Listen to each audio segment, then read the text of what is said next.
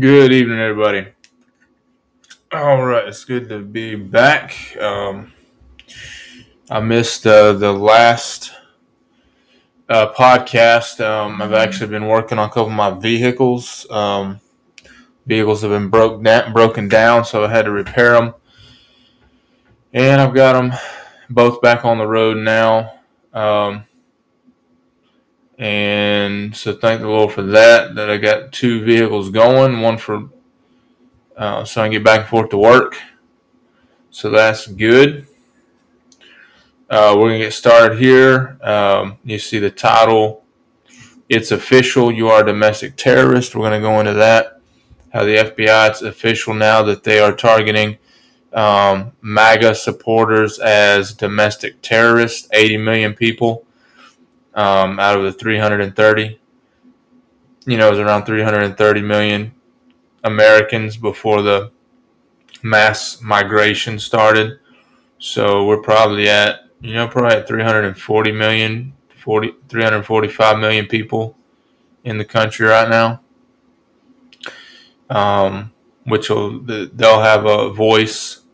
They'll be able to vote, you know, soon. So they're already, um, they're already police officers in certain states, illegal immigrants as police officers, so um, no big deal. Uh, so let's go to the Lord in prayer first before we uh, go anywhere else. Dear Father, Lord, thank you for today. Thank you for your many blessings. Thank you for what you've done for us, what you've given us. Pray um, we're thankful for the safety. Thank you for keeping us safe. Um, thank you for keeping me safe at work, on the road, and at home. Thank you for keeping my family safe. Pray that you continue to be with my family, keep them safe, and protect them. Thank you for our church family. Thank you for keeping them safe and protecting them. Pray that you would comfort them, be with them and their families, and pray that we would be strong, be bold, no matter what comes our way. We know persecution is coming our way, and we should be happy that there uh, the persecution is coming, but help it not be for political reasons, but help it be because we are telling the truth and spreading the gospel of Jesus Christ. And we're not scared to talk about Jesus. We're not scared to say that we love Jesus and that we are followers of Him. Help us to be strong, be bold. Help us to be steadfast, unmovable, always abounding in the work of the Lord. Thank you for what you've done for us. We give you the glory and the praise in Jesus' name. Amen. All right, so we're going to get started on this. We're going to talk about the being a domestic terrorist. Uh, I've been censored, and that's why I don't have as big of a reach as I would have had. Um, I would have had um, a couple channels going that are not going anymore because they were banned, they were deleted, they were erased they were wiped out. Wiped. The slate has been cleaned. I no longer have YouTube channels because they wiped them clean, and the channels that I do have, uh, they stay stagnant because they're being uh, throttled because of what I'm saying and what I'm speaking about. I'm even I am even censored on Podbean of all places. Um, so we are definitely under attack, we as Americans. And we as Americans, you know, historically, Americans have been God fearing people.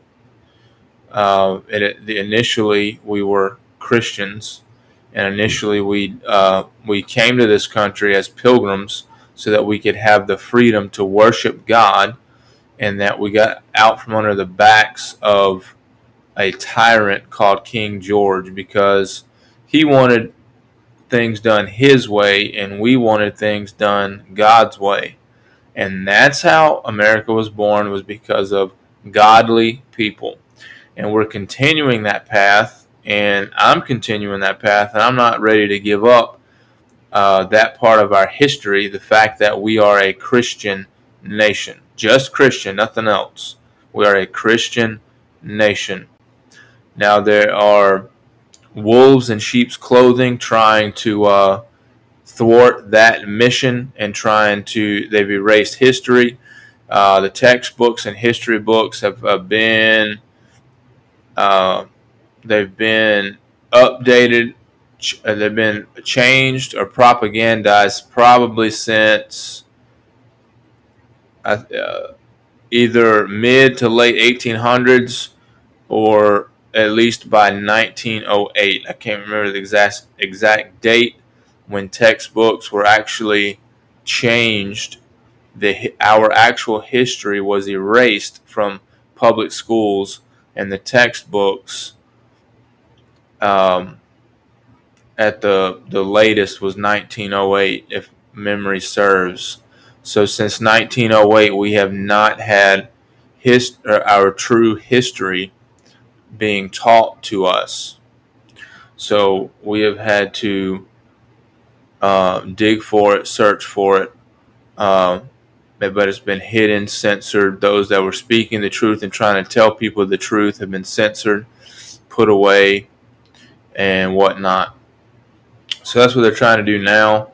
And they're trying to do it now with a particular group of people called the MAGA um, the MAGA movement, I guess. You know, MAGA is is make America great again because you know we were sick of the taxes, we're sick of our money going to other countries, we're sick of supporting wars all the time, we're sick of our public schools being propagandized, we're sick of our children being trained to suicide. And uh, we're sick of our borders being wide open. We were sick of cost of living going up uh, 68% while our actual wage or income wages in the same time frame only increased by 6% or 9%. You know, the list goes on and on and on, but this is what happens when Okay, so isn't there a saying like evil triumphs when good men do nothing? We've been having a lot of evil men and women in charge, and a lot of good people sitting on the sidelines and doing nothing. And now they're coming for you.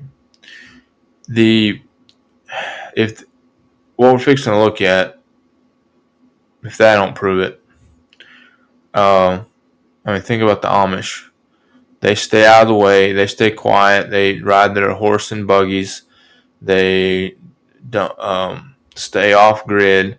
They grow crops. They're in agriculture. They mind their own business. Even the Amish have been targeted by the FBI, and their homes have been raided, and their livestock has been confiscated their products destroyed. And they're Amish. If that does not prove to you that we're under attack and our government is corrupt, I don't know what will. Um, but I think know, the fact that we actually know what I'm fixing to talk about knows we see that there are some whistleblowers. There are at least still, hopefully, some Americans, God fearing, uh, at least um, uh, patriotic Americans still in the FBI, still in some of the uh, government uh, entities. Hopefully, hopefully they'll step out and speak up before it's too late because we don't want a civil war I don't want a civil war. We've already been through a civil war, and you saw how that turned out. And we're still not get, getting the, the, the true history from that. Uh, it wasn't about slaves. I'll tell you that much. And I don't want to fight the FBI. Now, I'm pretty sure, you know, I listened to experts on the subject, and, you know, I can see, I just see the numbers. The FBI, if the FBI were to fight the Americans that I know about, the FBI would lose. Um, but we don't want that to happen. We're Americans. We don't want war. We want peace. We want um, capitalism. We want the freedom to be able to contract privately if we want with our neighbors and without the government being involved. We want to interact with our neighbors and our friends and be in good standing with our fellow men and women without the government messing things up. And that includes some of the government officials, you know, if they would if they're if they're Americans, if they're true patriots, if they love this country, this country is blessed. It's a constitutional republic, and each state is sovereign. And that's the way it was intended to be, and that's the way it was set up under the divine inspiration of God Almighty. And that's the way it has been, but we've been hijacked. This uh, little corporation in 10 square miles called Washington, D.C., the District of Columbia, is a city state like the Lon- London city state of London, like the city state of the Vatican. They're corporations, they're not government. You know, they're trying to take us over and take our land that our founding fathers established for us by the inspiration, the divine inspiration of God. There's a whole bunch of lies saying we stole it from the Indians. Initially, that is not what happened. We bartered we made deals, we traded, we bought things. We had good relationships with the people, with the Indians here. Uh, so just can't believe everything you hear. Um, like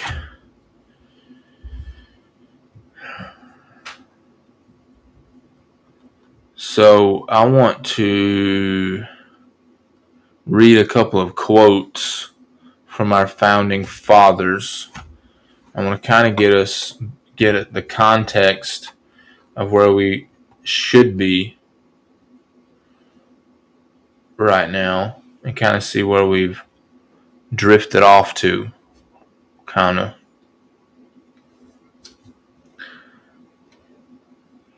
Uh, a lot of, like again the lie I just mentioned earlier that the lies are that we are not a godly country and that the biggest problem in the country is white supremacists and white people are trying to rule conquer the world and tr- killing everybody they come in contact with and, and, co- and committing mass um, shootings and stuff like that. That's not true. Um, So here's a quote from George Washington.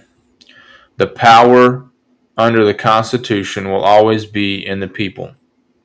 It is entrusted for certain defined purposes and for a certain limited per- period to representatives of their own choosing. And whenever it is executed contrary to their interest or not agreeable to their wishes, their servants can and undoubtedly will be recalled. I want to make a point on that. So the order is the I'm going to tell you the order of our government, the way it's supposed to be. Um, We have a particular order. You tell me if it's in that order right now. All right, so we have a, a we have something that we have to do. Um, the only thing that's going to help right now is the militia and grand juries. And the the after I go through this order, you'll realize the problem. Um, we the people are at the top of the pyramid, and yet somehow it's been flipped around, and we the people have been put on the bottom of the pyramid.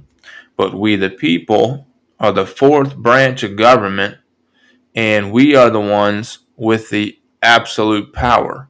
But it got flipped to a 10 square miles of a city state called Washington, D.C., and they have assumed the power. But the problem, it was not that. The problem was that the people let them assume that position. That's the problem. All right, so in 1776, we came out of bondage with faith, understanding, and courage, even against great odds and with much bloodshed. We battled our way to achieve liberty. Liberty is that delicate area between the force of government and free will of man. Liberty brings freedom of choice to work, to trade, to go and live wherever one wishes. It leads to abundance. Abundance, if made an end in itself, will result in complacency, which leads to apathy. Apathy is the let George do it philosophy. This always brings dependency. For a period of time, dependents are often not aware they are dependent. They delude themselves by thinking that they are still free. We never had it so good. We can still vote, can't we? Eventually, abundance diminishes and dependency becomes known by its true nature. Bondage. There are a few ways out of bondage. Bloodshed and war often result, but our founding fathers learned of a better way, realizing that a creator is always above and greater than that which he creates. They established a three vote system by which an informed citizenry can control those acting in the name of government. To be a good master, you must always remember the true pecking order or chain of command in this nation. Now I'm reading from the Citizens Rule Book. Keep me on track. All right, so here's the order. Number one is God. God created man. Number two, man that's you. Man created the Constitution. Three, Constitution created government. Number four, government created corporations. Did you recognize the problem? Right now, we have corporations in control of the government, the government in control of the Constitution, and the Constitution in control of man, and man in control of God. That's out of order. Um, so that's that means that we are acting as a democracy instead of a republic. A democracy is dangerous because it is a one vote system as opposed to a republic, which is a three vote system. Three votes to check tyranny, not just one. American citizens have not been informed of their other two votes.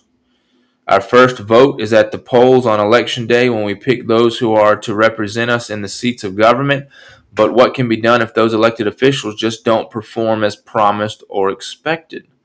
Well, the second two votes are the most effective means by which the common people of any nation on earth have ever had in controlling those appointed to serve them in government. The second vote comes when you serve on a grand jury.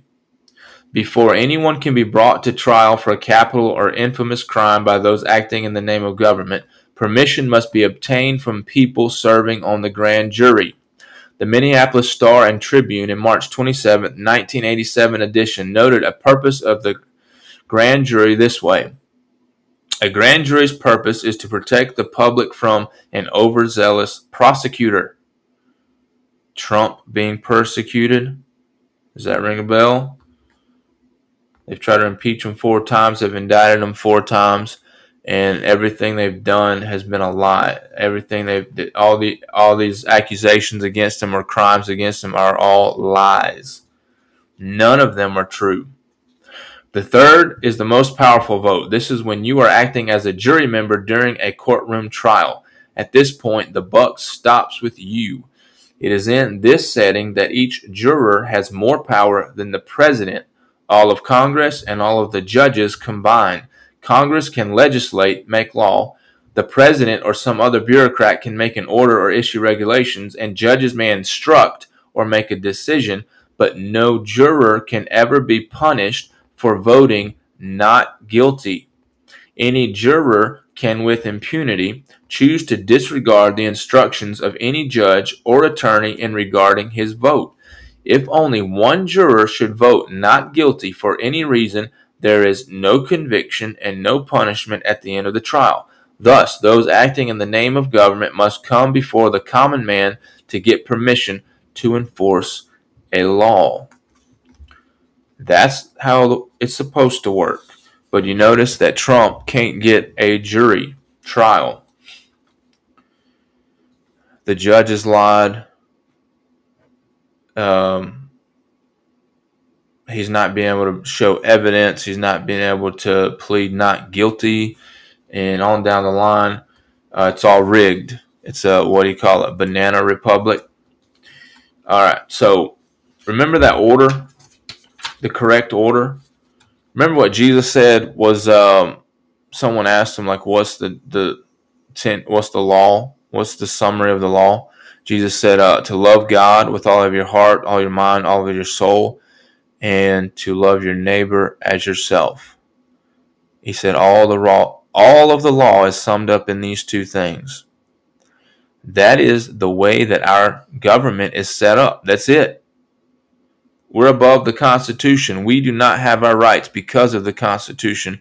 The Constitution just laid out the rights we already had given to us by God. God expects us to love Him with all of our heart, all of our mind, and all of our soul, and love our neighbors the same way. And if we do that, we won't be stealing. We won't be committing adultery. We won't be committing fornication. We won't be stealing someone's property or stealing someone's wife. On down the line, we won't be taking somebody's life because we love God and because we love our neighbor. We've been hijacked. All right, so that means we're above the law. We made the law in this country, and it's time that we, the people, take it back. All right. I'm going to read the Communist Manifesto. I already ran through the Ten Commandments and what Jesus said about the Ten Commandments. Uh, now I'm going to read the Communist Manifesto. I want to see how many of these you can catch that we've already implemented the Communist Manifesto represents a misguided philosophy which teaches the citizens to give up their rights for the sake of the common good, but it always ends in a police state. We are in a police state. We have been hijacked, uh, and we've been hijacked for what, over two years now? Since uh, January 2021. Isn't that right? We have been hijacked. This is called preventive justice. Control is the key concept. Number one, ab- abolition of private property. Number two, heavy progressive income tax. Number three, abolition of all rights of inheritance. Number four, confiscation of property of all immigrants and rebels. Uh, we're the rebels. The Trump supporters are the rebels. So pay attention. Number five, a central bank. Number six, government control of communications and transportation. What do you think that FEMA test was about? Number seven, government ownership of factories and agriculture. The Netherlands are dealing with that, and so are we, but we just don't haven't realized that at up to this point.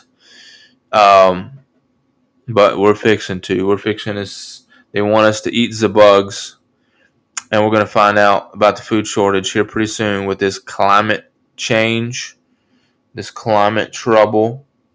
And now it's to be a water crisis. They're to poison our water so that way we don't have access to water on our own. We're to have to pay them so they they will purify our water and deliver water to us. Um, number eight, government control of labor. Number nine, corporate farms regional planning. Number 10, government control of education.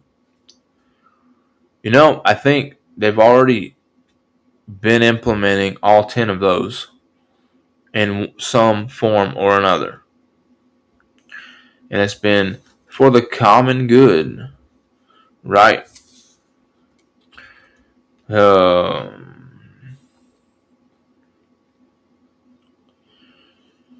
So they want us to give up our rights for the common good, and that never works because they take everything away and they want um, they want you to own nothing and be happy.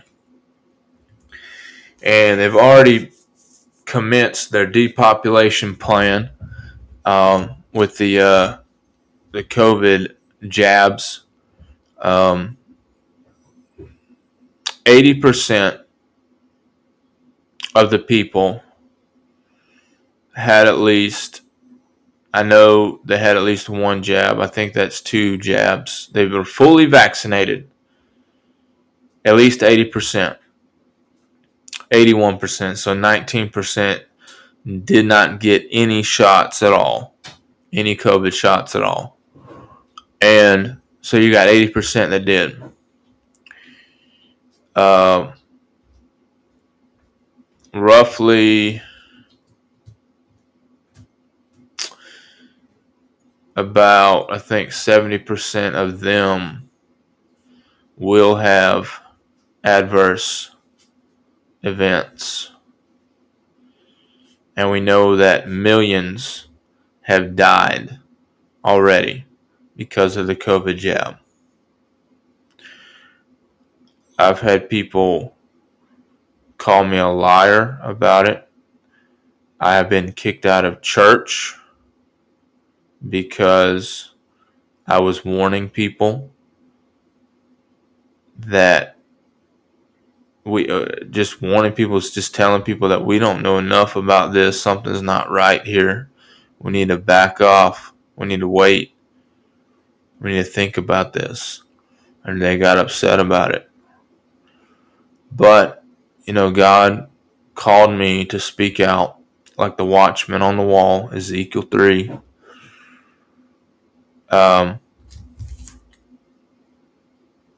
he told me to speak out about it. And so I'm going to speak out about it until he tells me to stop speaking out about it. We have, and I, so I've, for three years, I've been digging around and finding people to listen to and I found some, narrowed it down to a few people to listen to. I listened to Bards FM. I listened to Alex Jones. I listened to Stu Peters. And I listened to a bunch of doctors. Um, Dr. Jane Ruby.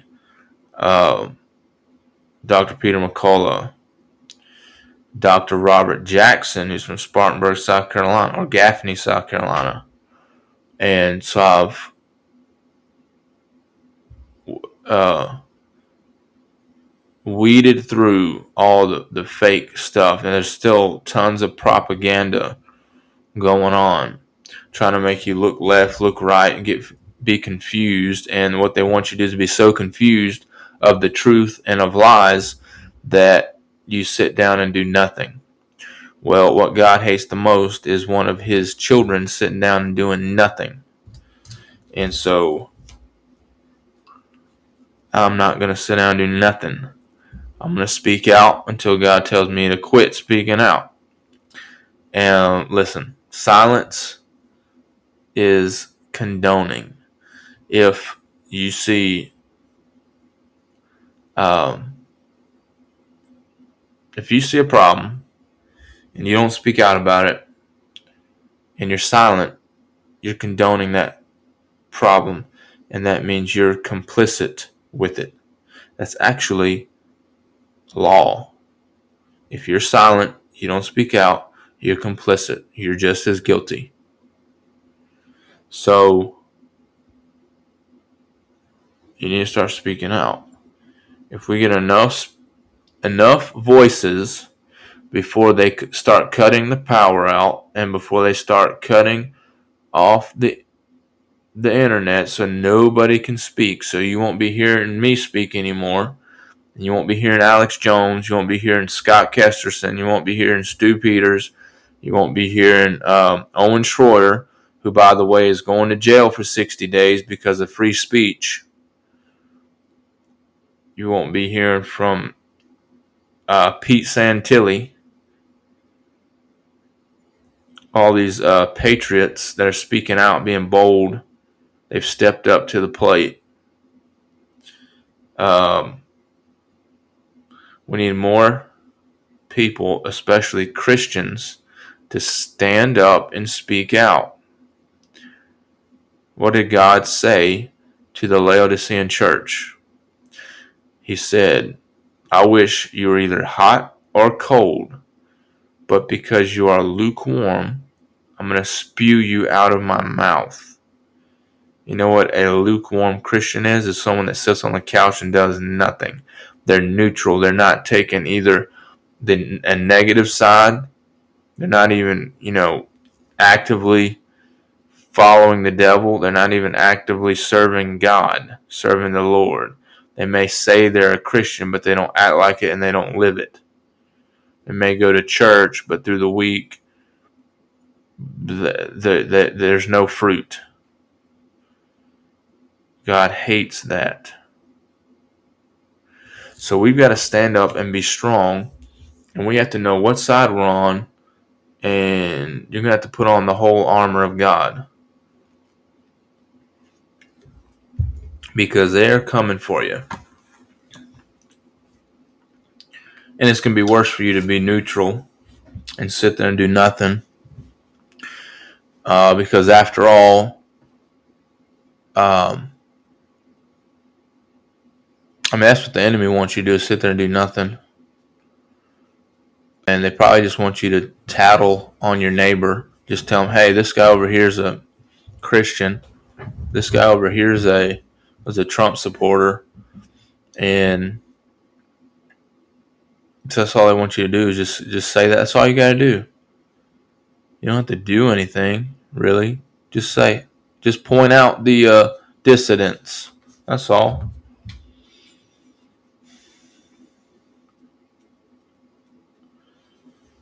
Um.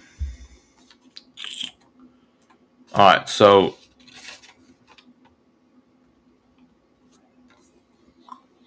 Let's see. A few more quotes. I am committed to the Constitution of the country, and I'm committed against everything which, in my judgment, may weaken, endanger, or destroy it, and especially against all extension of executive power. And I am committed against any attempt to rule the free people of this country by the power and the patronage of the government itself. Daniel Webster. He was against big government. It is hardly too strong to say that the Constitution was made to guard the people against the dangers of good intentions.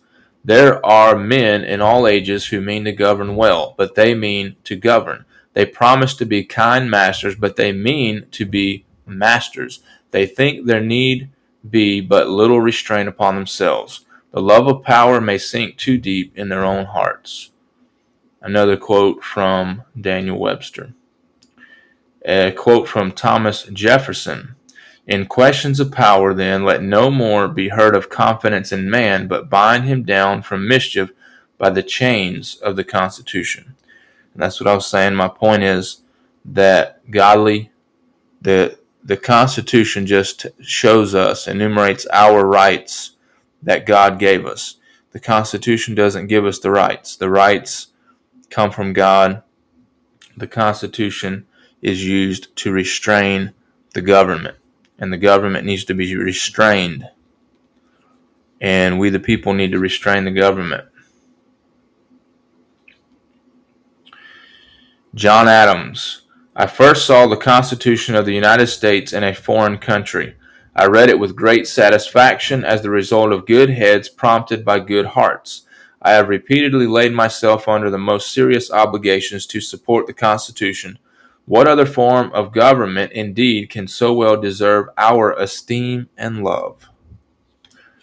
All right, so I'm going to read a couple more.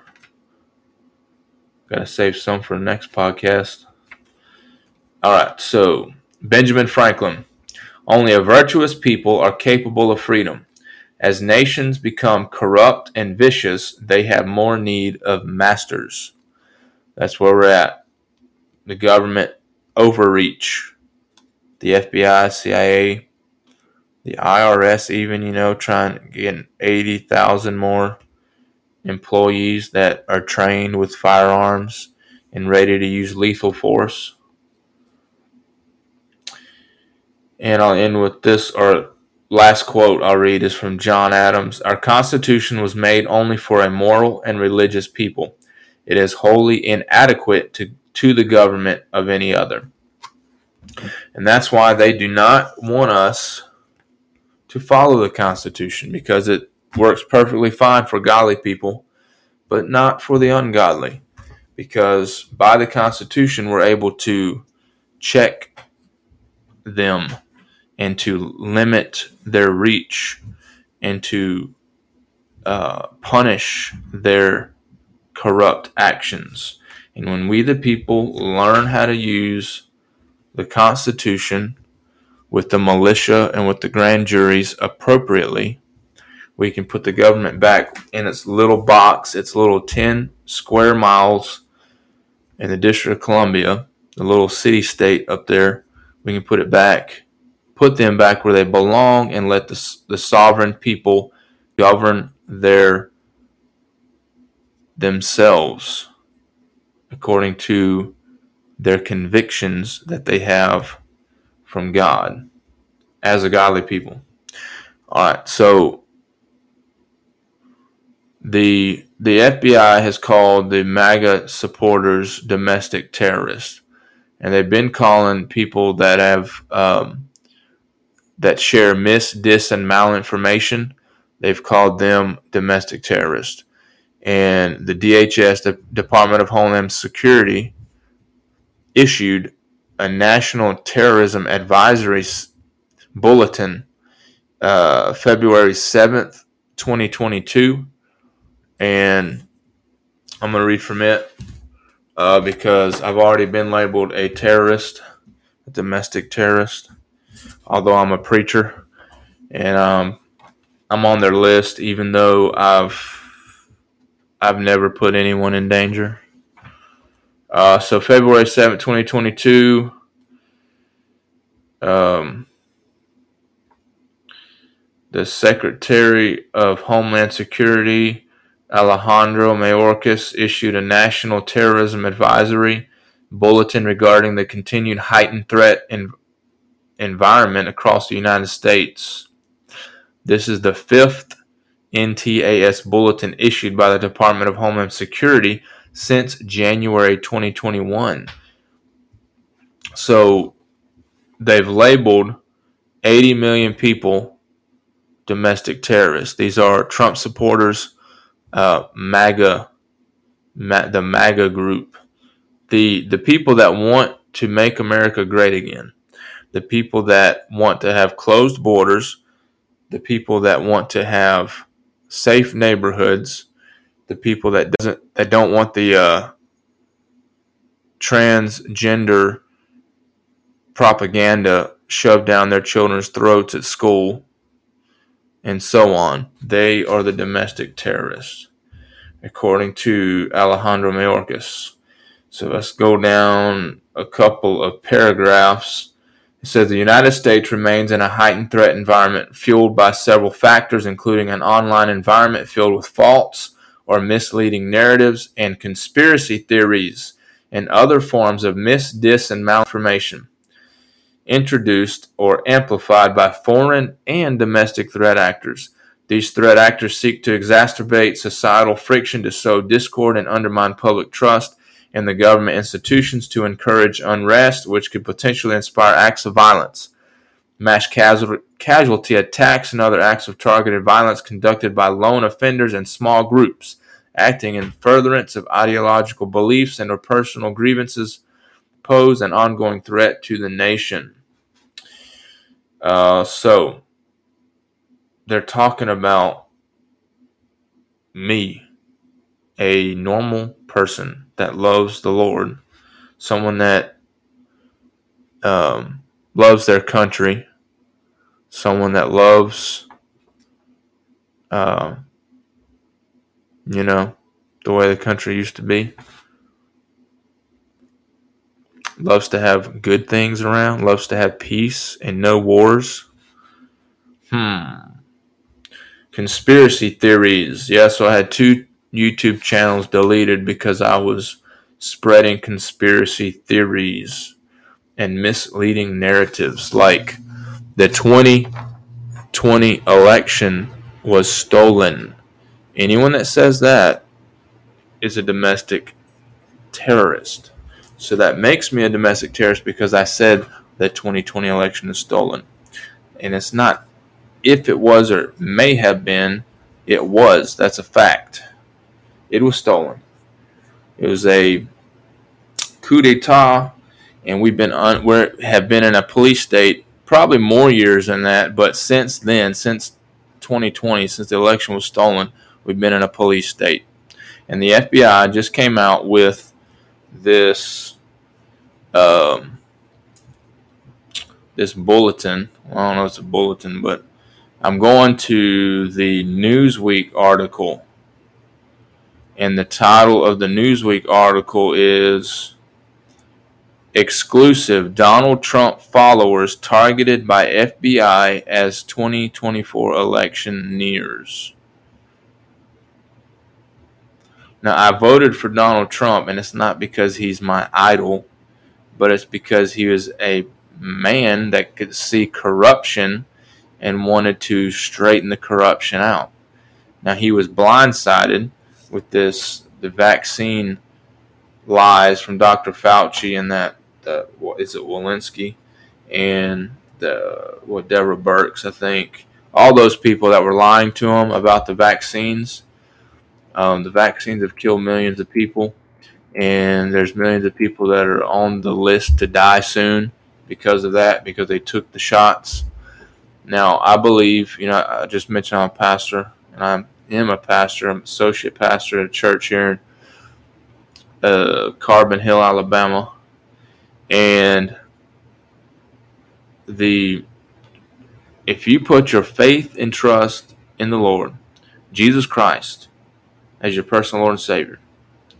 You've surrendered. You've repented of your sins. You've surrendered. You realize you're a sinner. You realize that all have sinned, all have sinned and come short of the glory of God. You've learned none is righteous, no, not one. And you've learned that for whosoever shall call upon the name of the Lord shall be saved, and you you put your faith and trust in Him. I believe 100% that if you ask God, it is completely uh, plausible possible, probable that the Lord can completely heal you from the death shots, those clot shots. Because I've read before that it, um, no weapons formed against us shall prosper. But I also know that does not mean there won't be any casualties. Think about the uh, two million Israelites that um, were led through the wilderness, and because of their unbelief, they were destroyed, and only two, Joshua and Caleb, Out of 2 million, only two entered the promised land. Only two were faithful to the end. All the rest of them fell to the propaganda, the lies, the murmurings, the complainings. All right, so the article is Federal government believes that the threat of violence and major civil disturbances around the 2024 U.S. presidential election is so great that it has quietly created a new category of extremists that it seeks to track and counter. Donald Trump's army of MAGA followers.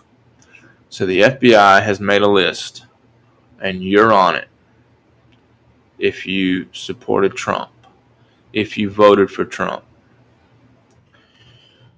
The challenge for the Federal Bureau of Investigation, the primary federal agency charged with law enforcement, is to pursue and prevent what it calls domestic terrorism without direct reference to political parties or affiliations, even though the vast majority of its current anti government investigations are of Trump supporters, according to a classified data obtained by Newsweek. Um, they've made it clear, you know, with those the DHS advisory bulletins. That one I read, there was five of them previous to that one since uh, January 2021, and they've made statements, other statements since that anyone with a Betsy Ross flag or with a Punisher logo or with a Gadsden flag or so on are I think they were kind of putting it potential domestic terrorists um, that raised the flag to them, a warning, a red flag if you're patriotic. If you're a patriotic American, that raises a flag and you're a potential terrorist. But now they're calling us terrorists. The FBI is in almost in an almost impossible position, says a current FBI official who requested anonymity to discuss highly sensitive internal matters. The official said that the FBI is intent on stopping domestic terrorism and any repeat of the January 6, 2021 attack on the Capitol. But the Bureau must also preserve the constitutional right of all Americans to campaign, speak freely, and protest the government by focusing on former President Trump and his MAGA Make America Great Again supporters, the official said the Bureau runs the risk of provoking the very anti government activists that the terrorism agencies hope to counter. Um, nothing happened on January 6, 2021, except they stole the election from a man that we, the people, elected to be our president for the second time. They stole that out from under us. They stole our votes from us. It's got nothing to do with Donald Trump. We had a man, we voted for him, we had the majority of votes, and they stole it. So, and the so nothing happened. There was no insurrection. I don't, and there's plenty of proof that there was no insurrection. One, nobody there had any weapons. So how can it be an insurrection if you have no weapons? That's what confuses me. These um I don't think I'm going to read the whole article. But they are tracking us um, like Al Qaeda, like ISIS, like the Taliban, and they're treating us, they're treating MAGA followers like terrorists. And there's still, I don't know how many, I know there's several hundred patriots still in the DC gulags from just being at the Capitol. There's some that weren't even at the Capitol that were thrown in solitary confinement just because they were a patriot because they weren't even at the Capitol. Owen Shroyer, like I mentioned earlier, is a journalist. He was at the Capitol. He was one of the guys with Alex Jones warning the people not to go in because they realized it was a setup. He is going to jail. He's been sentenced to 60 days in jail for free speech. They're coming after us. And if we, the people who have the power, when you quit, quit um, being chickens, I mean, I don't. God made chickens. He didn't make people to be chickens. You know what I mean? It's simple. Uh, we need to stand up. We need to be like David. You know, his father told him to go to the front line, check on his brothers, and bring them food. Well, that was his job. He was a little shepherd boy. Uh, he already had experience with opposition. You know, he killed a bear and a lion that were attacking the sheep. And he came up to the battle and he heard this uncircumcised Philistine mocking his God and call, and making fun of his God, blaspheming his name. And he said, Who's going to stand up and fight this guy? Why are you letting him say this about God? That was a paraphrase. And nobody would. So he said, I'll I'll take care of him. And this guy, you know, Goliath, you know, was nine feet and nine inches tall.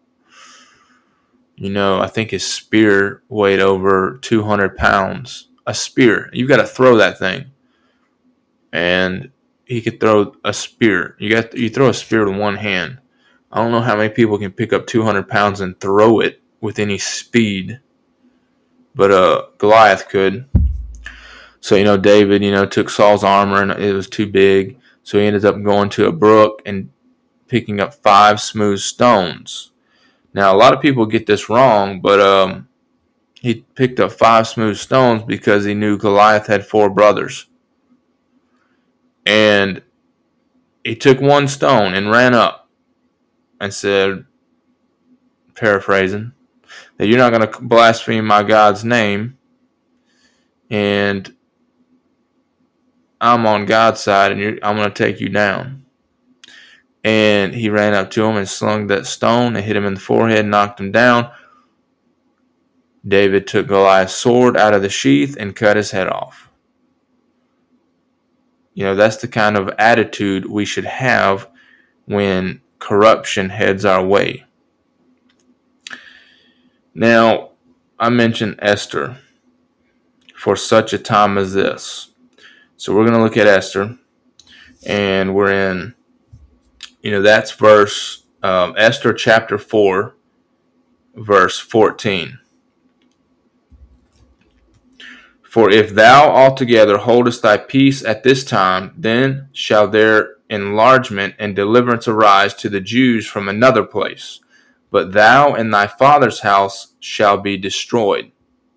And who knows whether you thou art come to the kingdom for such a time as this? God has put you in a position and in a place for a reason. He has a plan and a purpose, and He's given you power. And He will power to perpetrate, and He provides for you. But not if you chicken out, not if you sit on the sidelines, not if you're like the Laodicean church and you're lukewarm.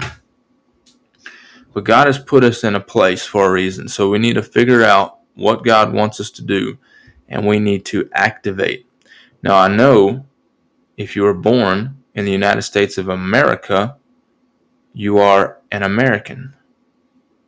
It's pretty simple there. So, if you go read your Constitution, your Declaration of Independence, and your Bill of Rights and get familiar with that, you'll realize that they point to God's Word, the Bible. God's Word says, Let us stand fast in the liberty that He has given us and not be entangled in bondage anymore. That's Galatians 5 1. So we should guide our, our actions, our decisions by God's word.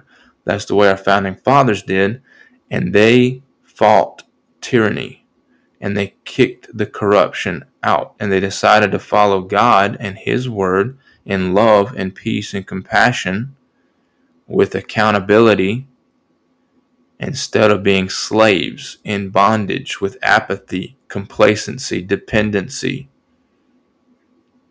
and without tyrants. So, God has a plan and a purpose for you in this fifth generation warfare. You are, if, if you're God's child, you are a soldier on the battlefield. You need to pick up the whole armor of God and be ready to go wherever God has positioned you and to activate. Like David, he was ready to go to the front line and he went with just a sling and a smooth stone. Just like Esther was put into a place for such a time as this. Let's go back and see what the time was for Esther. Let's go back to chapter 3. So, Esther is about a Jewish woman, um, Esther, and her uncle, Mordecai. And they were both Jews, they were both godly. Now, if you'll notice in Esther, um,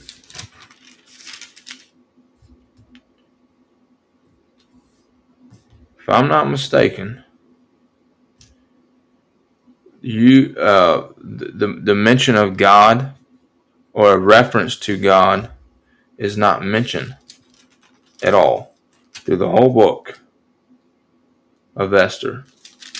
Yet the whole events, the events revolving Esther and Mordecai, took place because of the hand of God on their life, on that situation.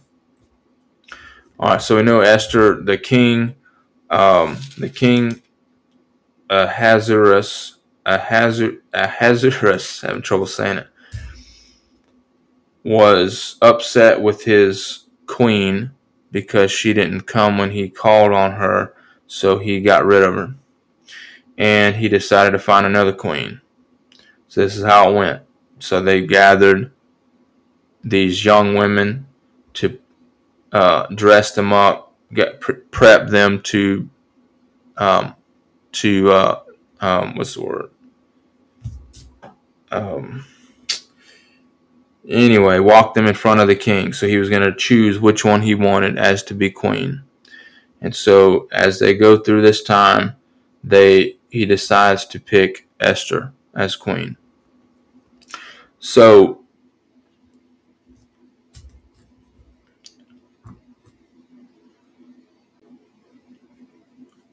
you get to chapter 3 and Haman comes into play. And Haman is the um, king's servant. Uh, he was the, or not servant, but a general in the army. And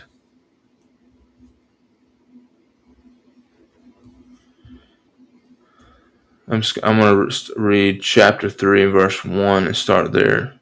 Read a few verses.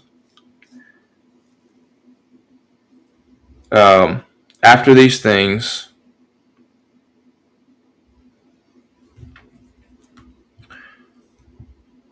and there was another another. Uh, you have to go back to chapter two because something else took place too. You need to go back and read that.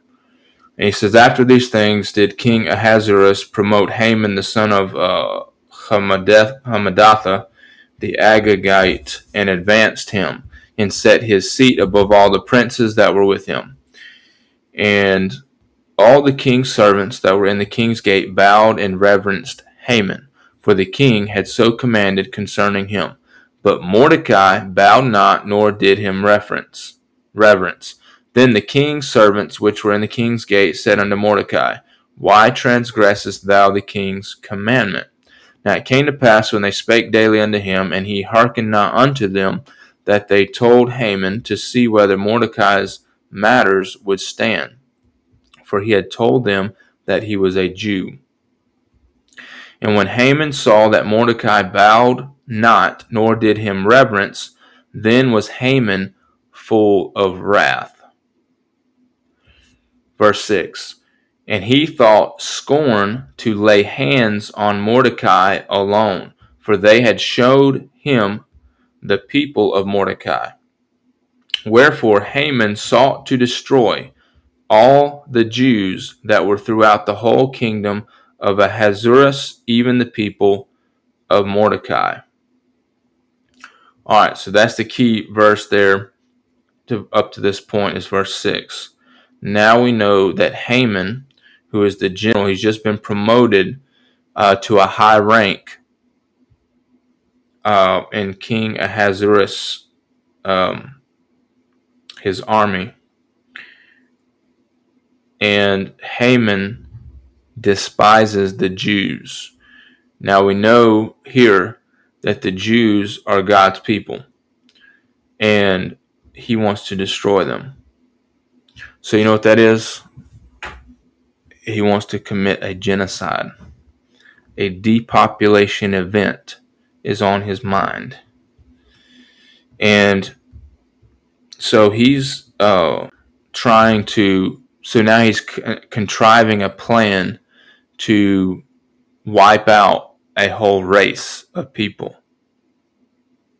Verse 8 Haman said unto King Ahasuerus, There is a certain people scattered abroad and dispersed among the people in all the provinces of thy kingdom, and their laws are diverse from all people. Neither keep they the king's laws. Therefore, it is not for the king's profit to suffer them. If it please the king, let it be written that they may not that they may be destroyed. And I will pay ten thousand talents of silver to the hands of those that have the charge of the business to bring it into the king's treasuries. And the king took his ring from his hand and gave it unto Haman the son of uh, Hammedatha the Agagite, the Jews the Jews' enemy.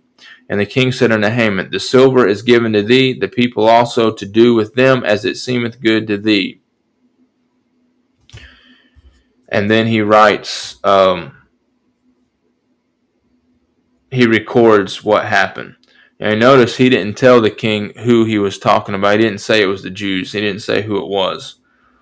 And you notice there's a similarity here. The reason why I'm reading this, and you may have caught on, the similarity with our people and with our government we're dealing with right now. They've decided to, do, to destroy a whole group of people and they want to take them out. And like I said, with the death shots, the clot shots, they've already committed, uh, initiated the genocide on the people. And so they decree it and they record it into the law and it goes down to verse 13 and the letters were sent by post into all the king's provinces to destroy to kill and to cause to perish all jews both young and old little children and women in one day even upon the 13th day of the 12th month which is the month adar and to take the spoil of them for prey so that was written into law the copying of the writing for a commandment to be given in every province was published unto all people that they should be ready against that day.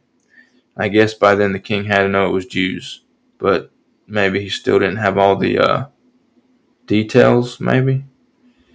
But you see, in spite of that, Haman, his pride and arrogance, that he he has the power.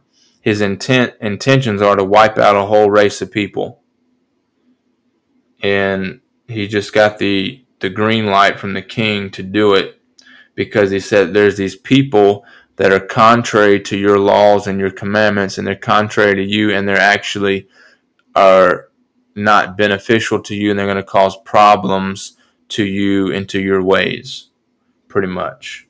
Which that was a lie. That was not the case. So they sent out the decree, and he told everybody, and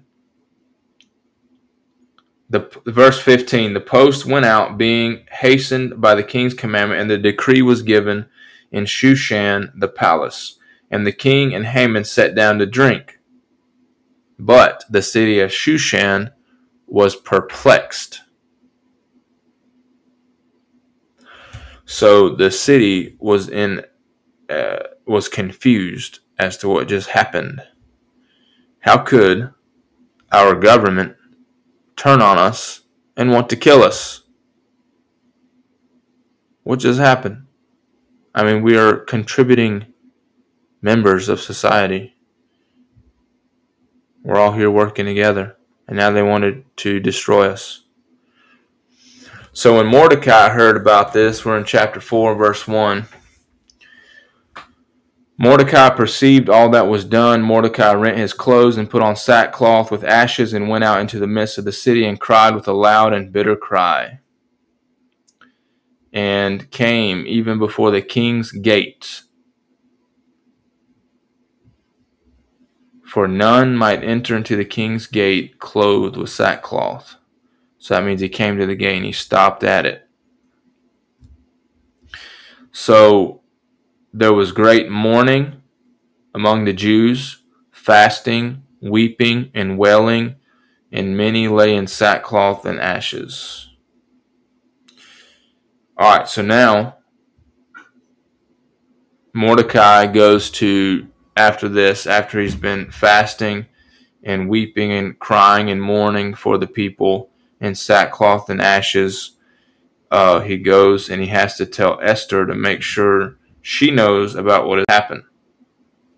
So she gives the word to her because she's been, you know, in as a queen and as her new position being prepped in isolation, you could say, uh, or dedicated to that. There's nothing else. She doesn't know about anything else about the commandment or, or the decree. Uh,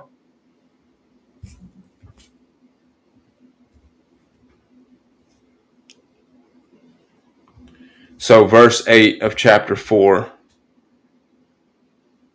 Also, he gave him the copy, and this was the um, the messenger, Hatach. And so he gave the decree at Shushan.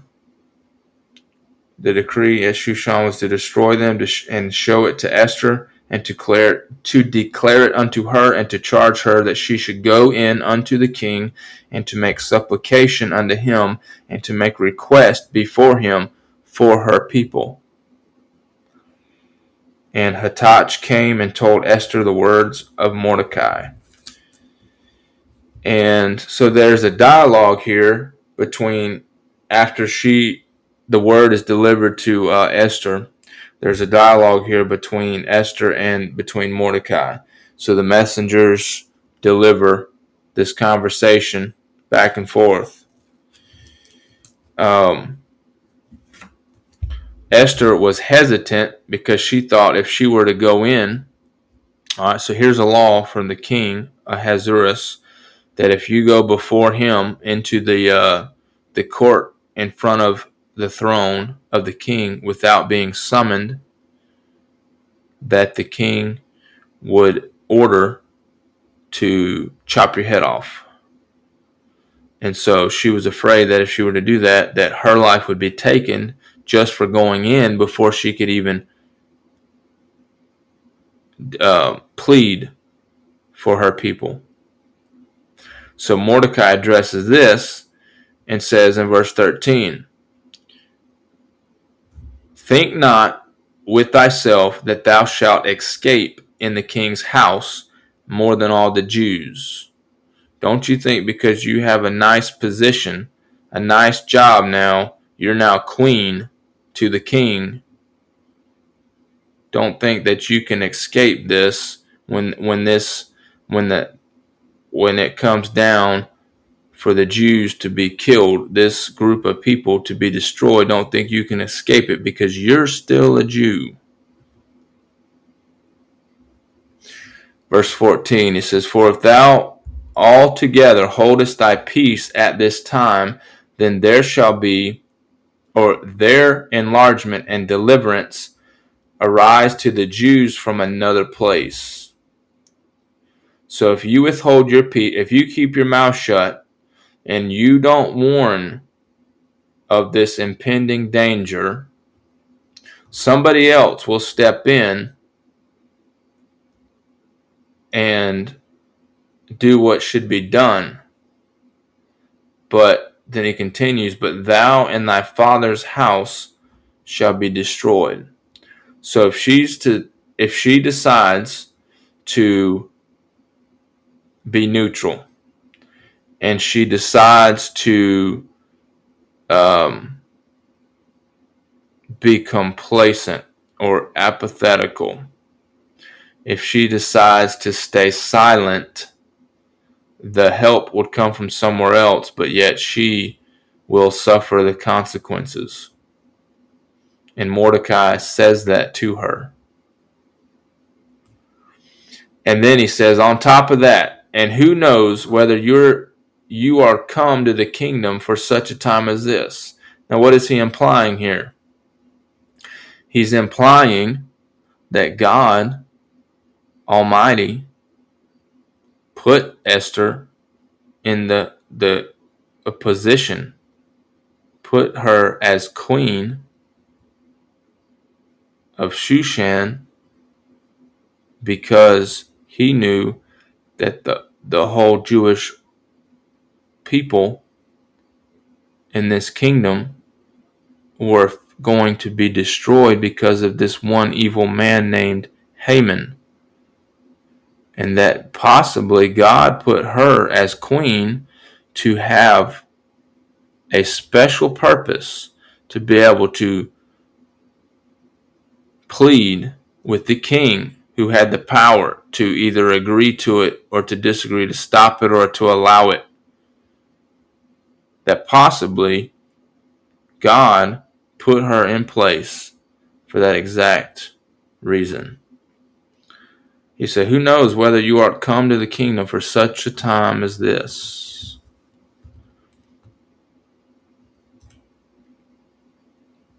So they decided, she decided to go ahead. They decided to fast three days, night and day. And then she would go in. You know, we're in a similar situation here there's a, a group of people, however minute, they want to destroy these people. Now, I'm not saying all in our particular situation here, the FBI wants to, uh, they have a label. According to this, if I'm understanding this right, that it's official because this is an FBI whistleblower that came out and said that they've made a list. They are extremists.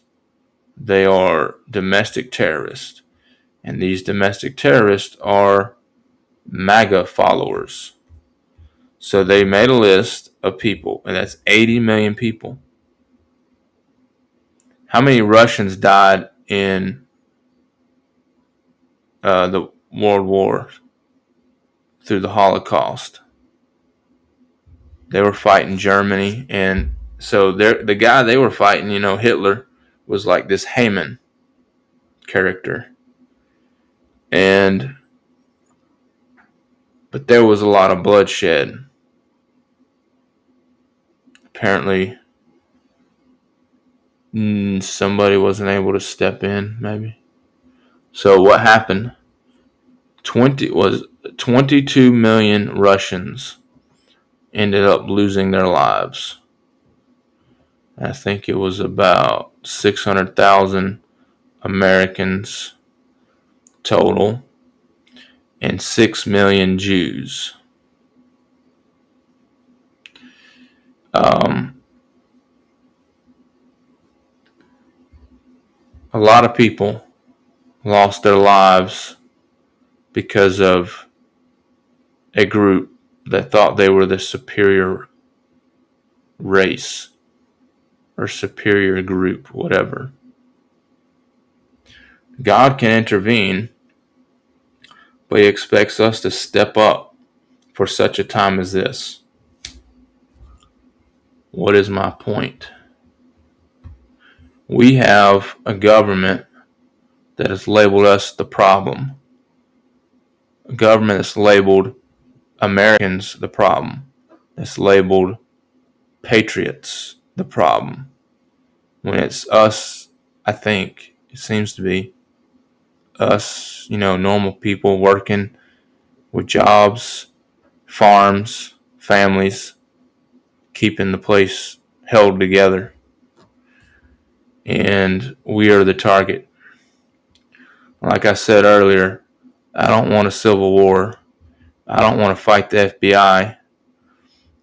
and we still have time if we like second chronicles 7:14 says if my people, which are called by my name, will humble themselves and pray and seek my face and turn from their wicked ways, I will hear from heaven, I will forgive them of their sins, and I will heal their land.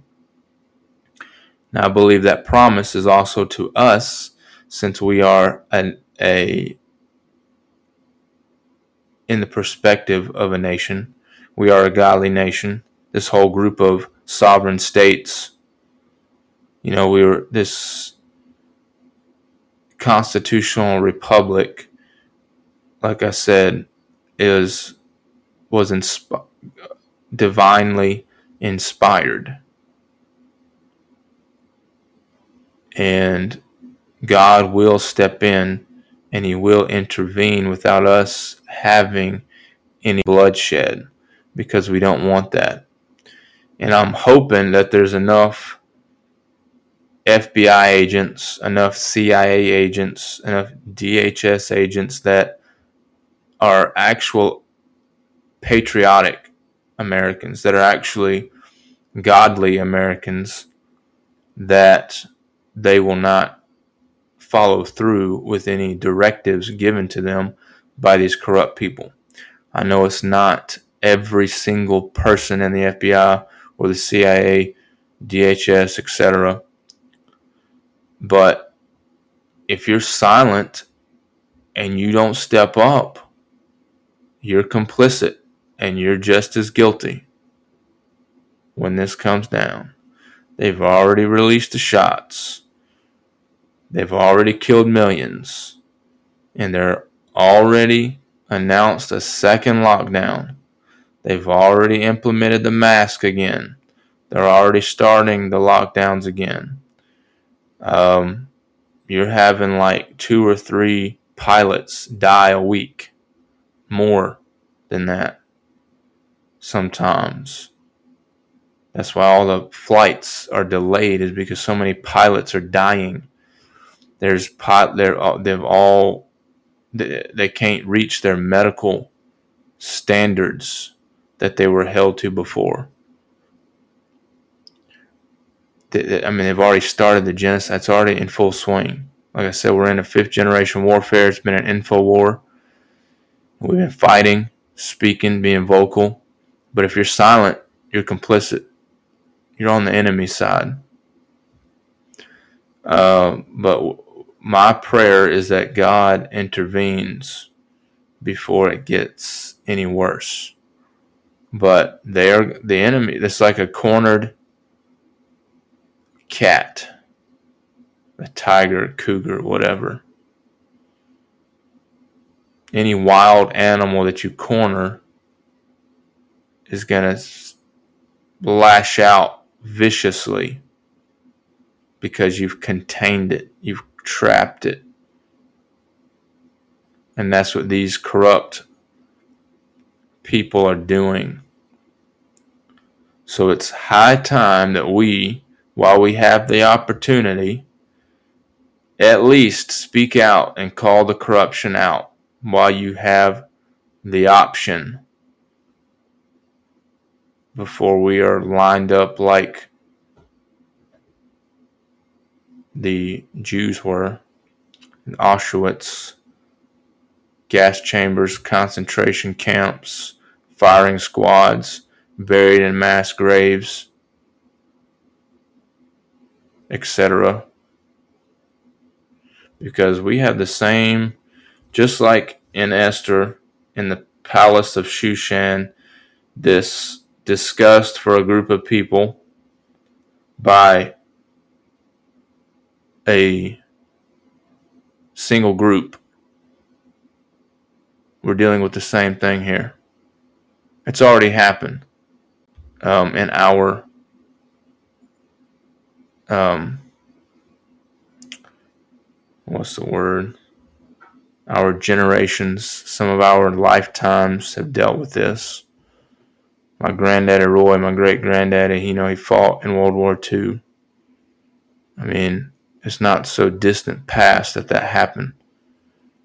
And it's to great folly to think that it can't happen again.